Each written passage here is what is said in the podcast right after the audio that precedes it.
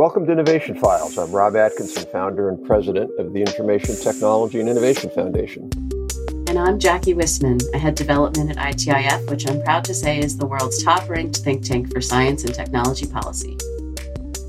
This podcast is about the kinds of issues we cover at ITIF, from the broad economics of innovation to specific policy and regulatory questions about new technologies. If you're into this stuff, please be sure to subscribe and to rate us Today, we're going to talk about how the EU or the European Union regulates the tech industry, uh, particularly emerging technologies like artificial intelligence or AI. Our guest is Patrick Grady, who's a policy analyst at ITIF's Center for Data Innovation.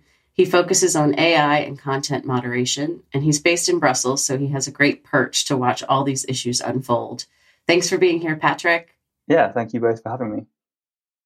Generally speaking, how does the EU approach regulating technologies like AI, and how does it differ from what we see here in the US? Well, first, quite broadly, right? So in the US, I think you would pick out certain capabilities of technology, and whereas in the EU, we really target the technology itself. So it's uh, on the one hand, critics would argue this is quite a precautionary approach, but on the other hand, it's why the EU has this reputation for being the first mover on regulation.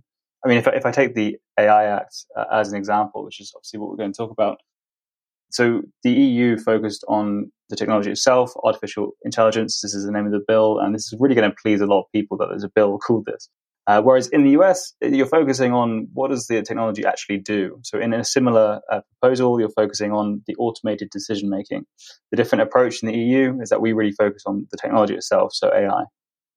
Why don't we talk specifically about the proposed law in Europe that you mentioned, the AI Act. What's the state of play as you see it? Well, in terms of a timeline, quickly, so eh, the proposal was in 2021, and you know here we are two years later. It looks like it's finally being wrapped up eventually. So uh, this bill should pass by the end of the year, and it might be enforced by 2025. There are still some big battlegrounds in the bill. I would say the two biggest ones are how do you regulate general purpose artificial intelligence? So things like uh, GPT-4.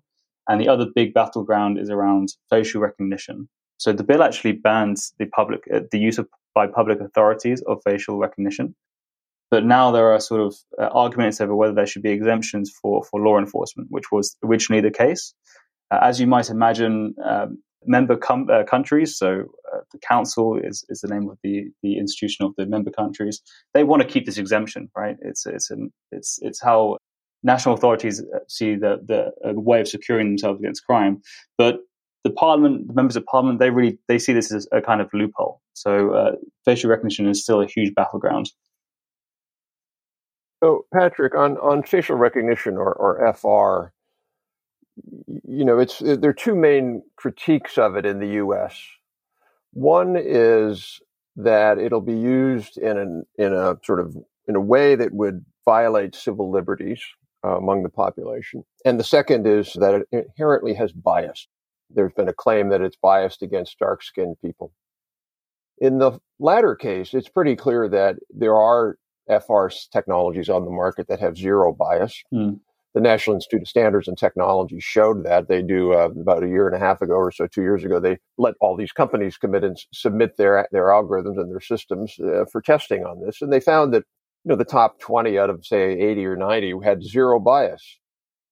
Yeah, and that's it, it's a bit of a misconception, really. I think because there, there was a lot of uh, scandals. I think in the last five, even even going on on ten years, with how some of these systems uh, reproduce uh, bias. But what's happened since is actually a, a, lot of work in this field to re-engineer the systems, or even there's algorithms that can now detect bias based on certain characteristics and make sure that doesn't influence the output. So with something like facial recognition, I think it's more important to focus on the institutions themselves and the kind of processes that police forces, for instance, are going through rather than the technology itself.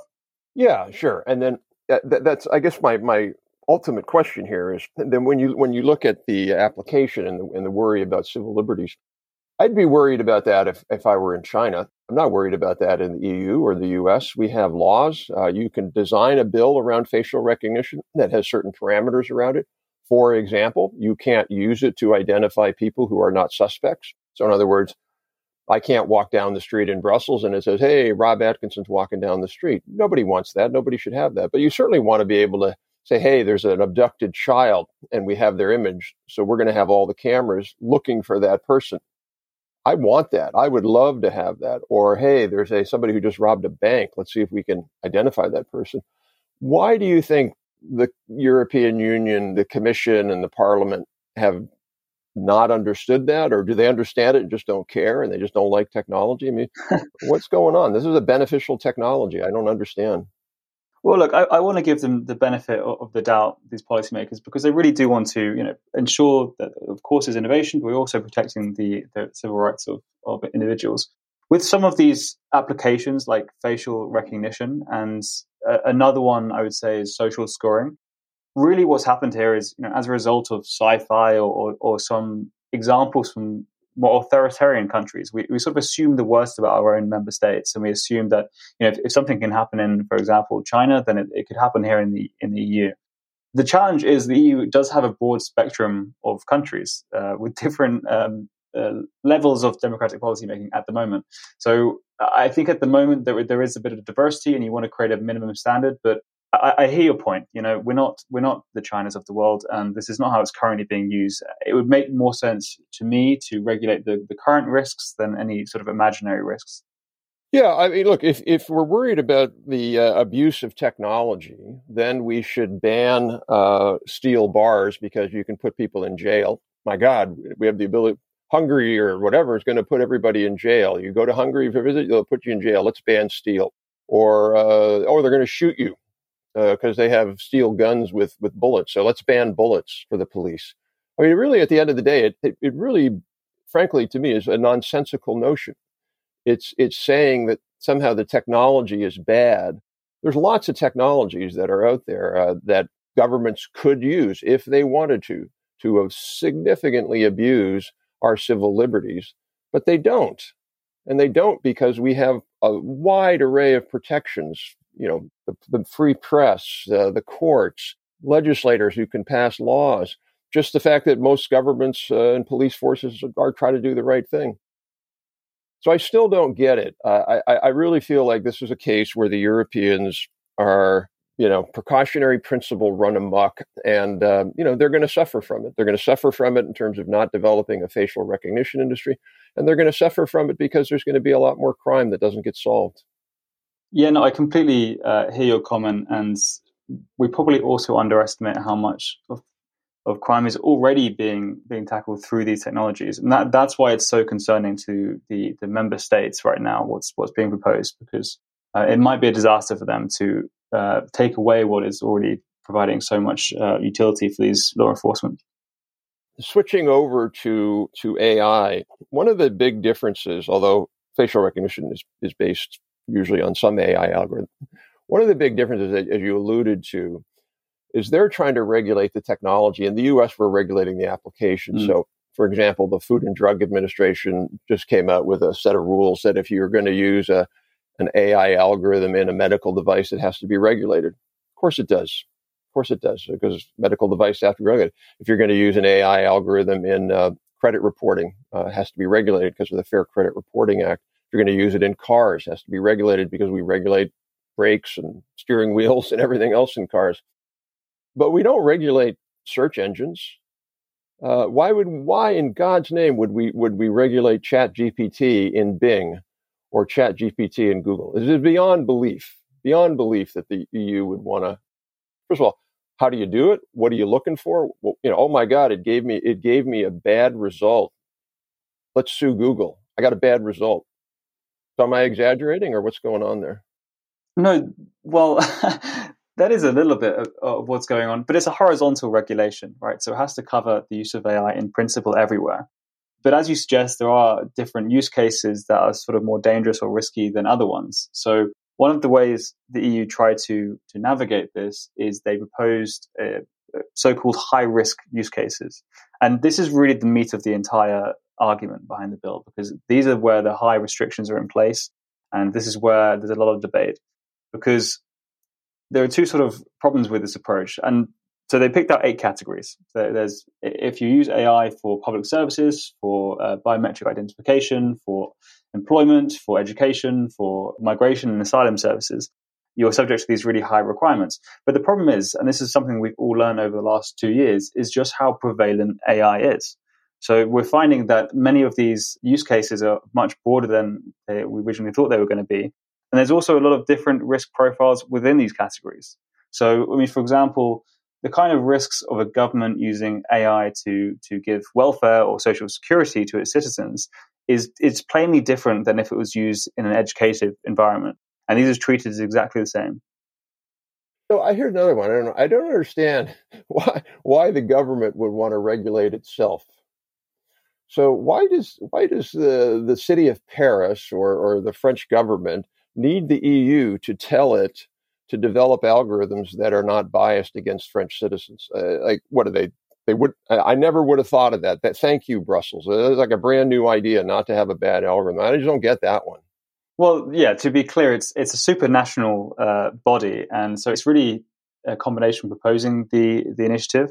And to your point, yes, the member states probably don't want many of these requirements, but it's it's almost a kind of insurance, right? They want to create a minimum minimum standard that will apply even after other governments may, may be in power. But you know, so the the government is the only one capable of regulating themselves, so they have to do it to that extent. I don't agree with that. I mean, first of all, if if the French government wants to discriminate against Muslims, let's just say, hey, we don't like Muslims, we're going to discriminate against them, you know, or or if they just they or if they're just dumb and they do want to want to do bad things to discriminate against a certain class or demographic, you know, they can do that. Uh, and why would first of all, I, I, why would they do that? But secondly, why does Brussels need to be telling them not to do that. That to me is a pretty.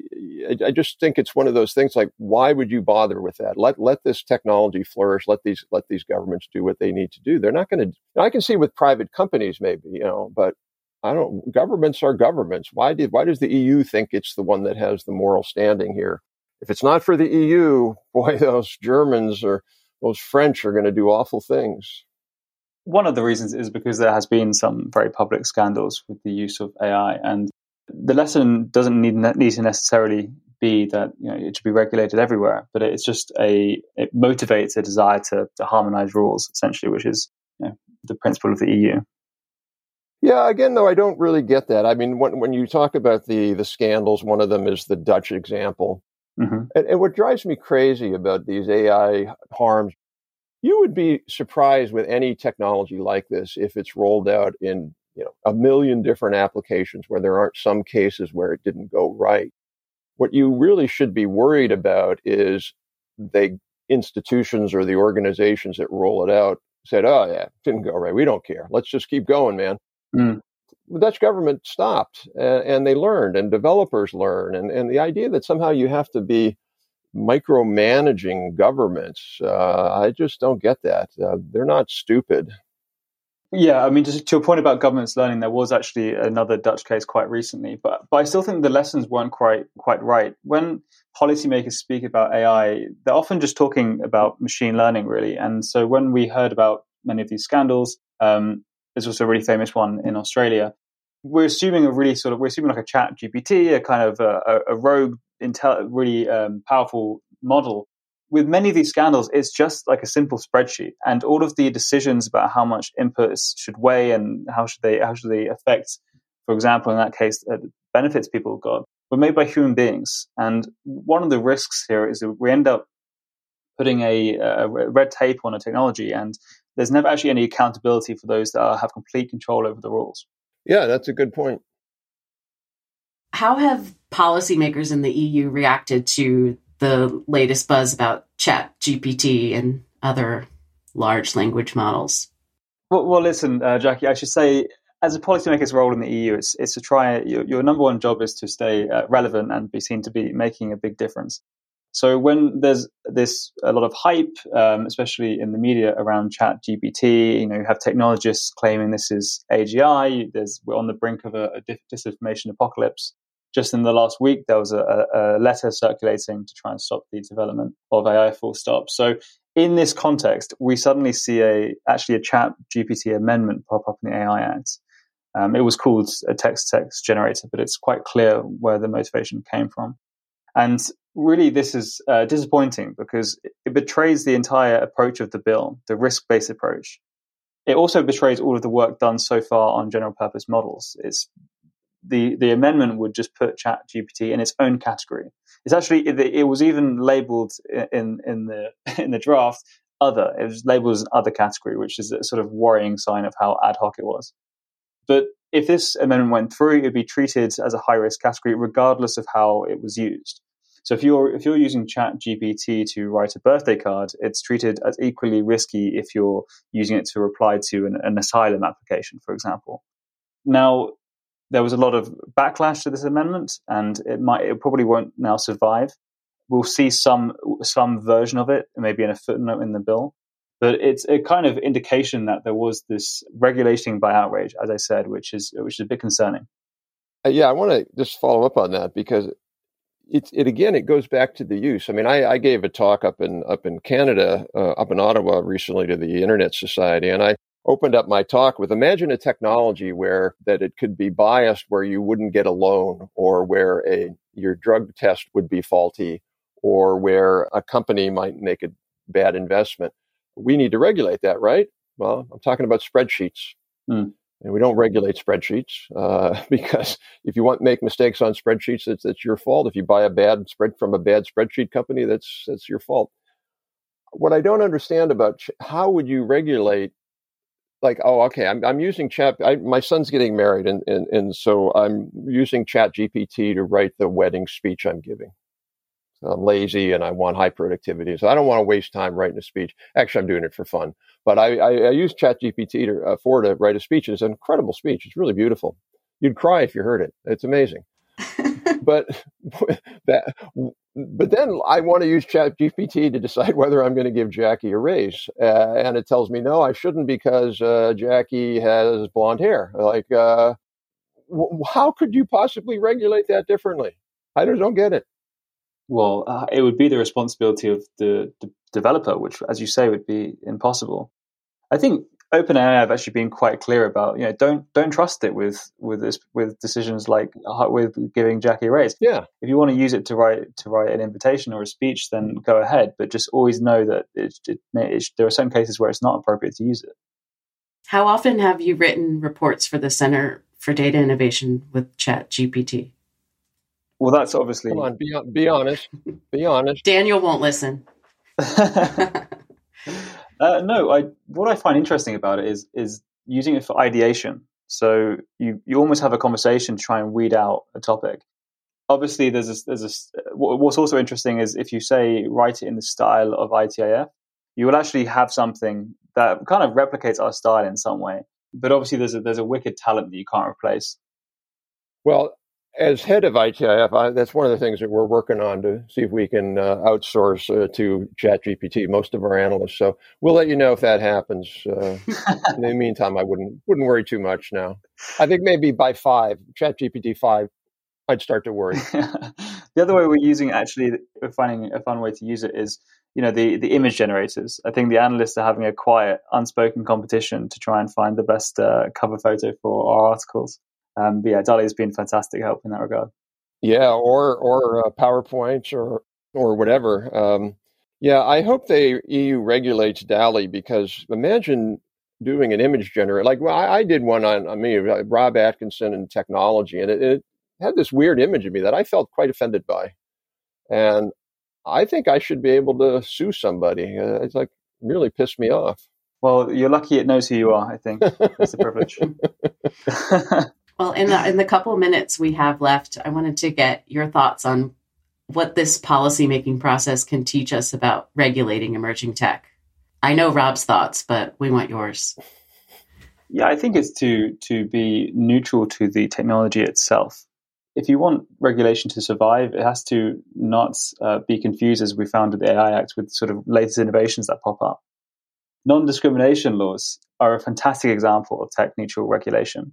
And so that's one point. The second point, which has come up a few times, is you really want to tackle the sectors where it's used and not necessarily the technology itself. So, yeah, I encourage uh, regulators who haven't yet sort of got this far in the process to consider these learnings from the EU. we will watch with interest as to what the EU does, and hopefully they will listen to you. we'll share this with them widely. Thank you. Thank you, Patrick.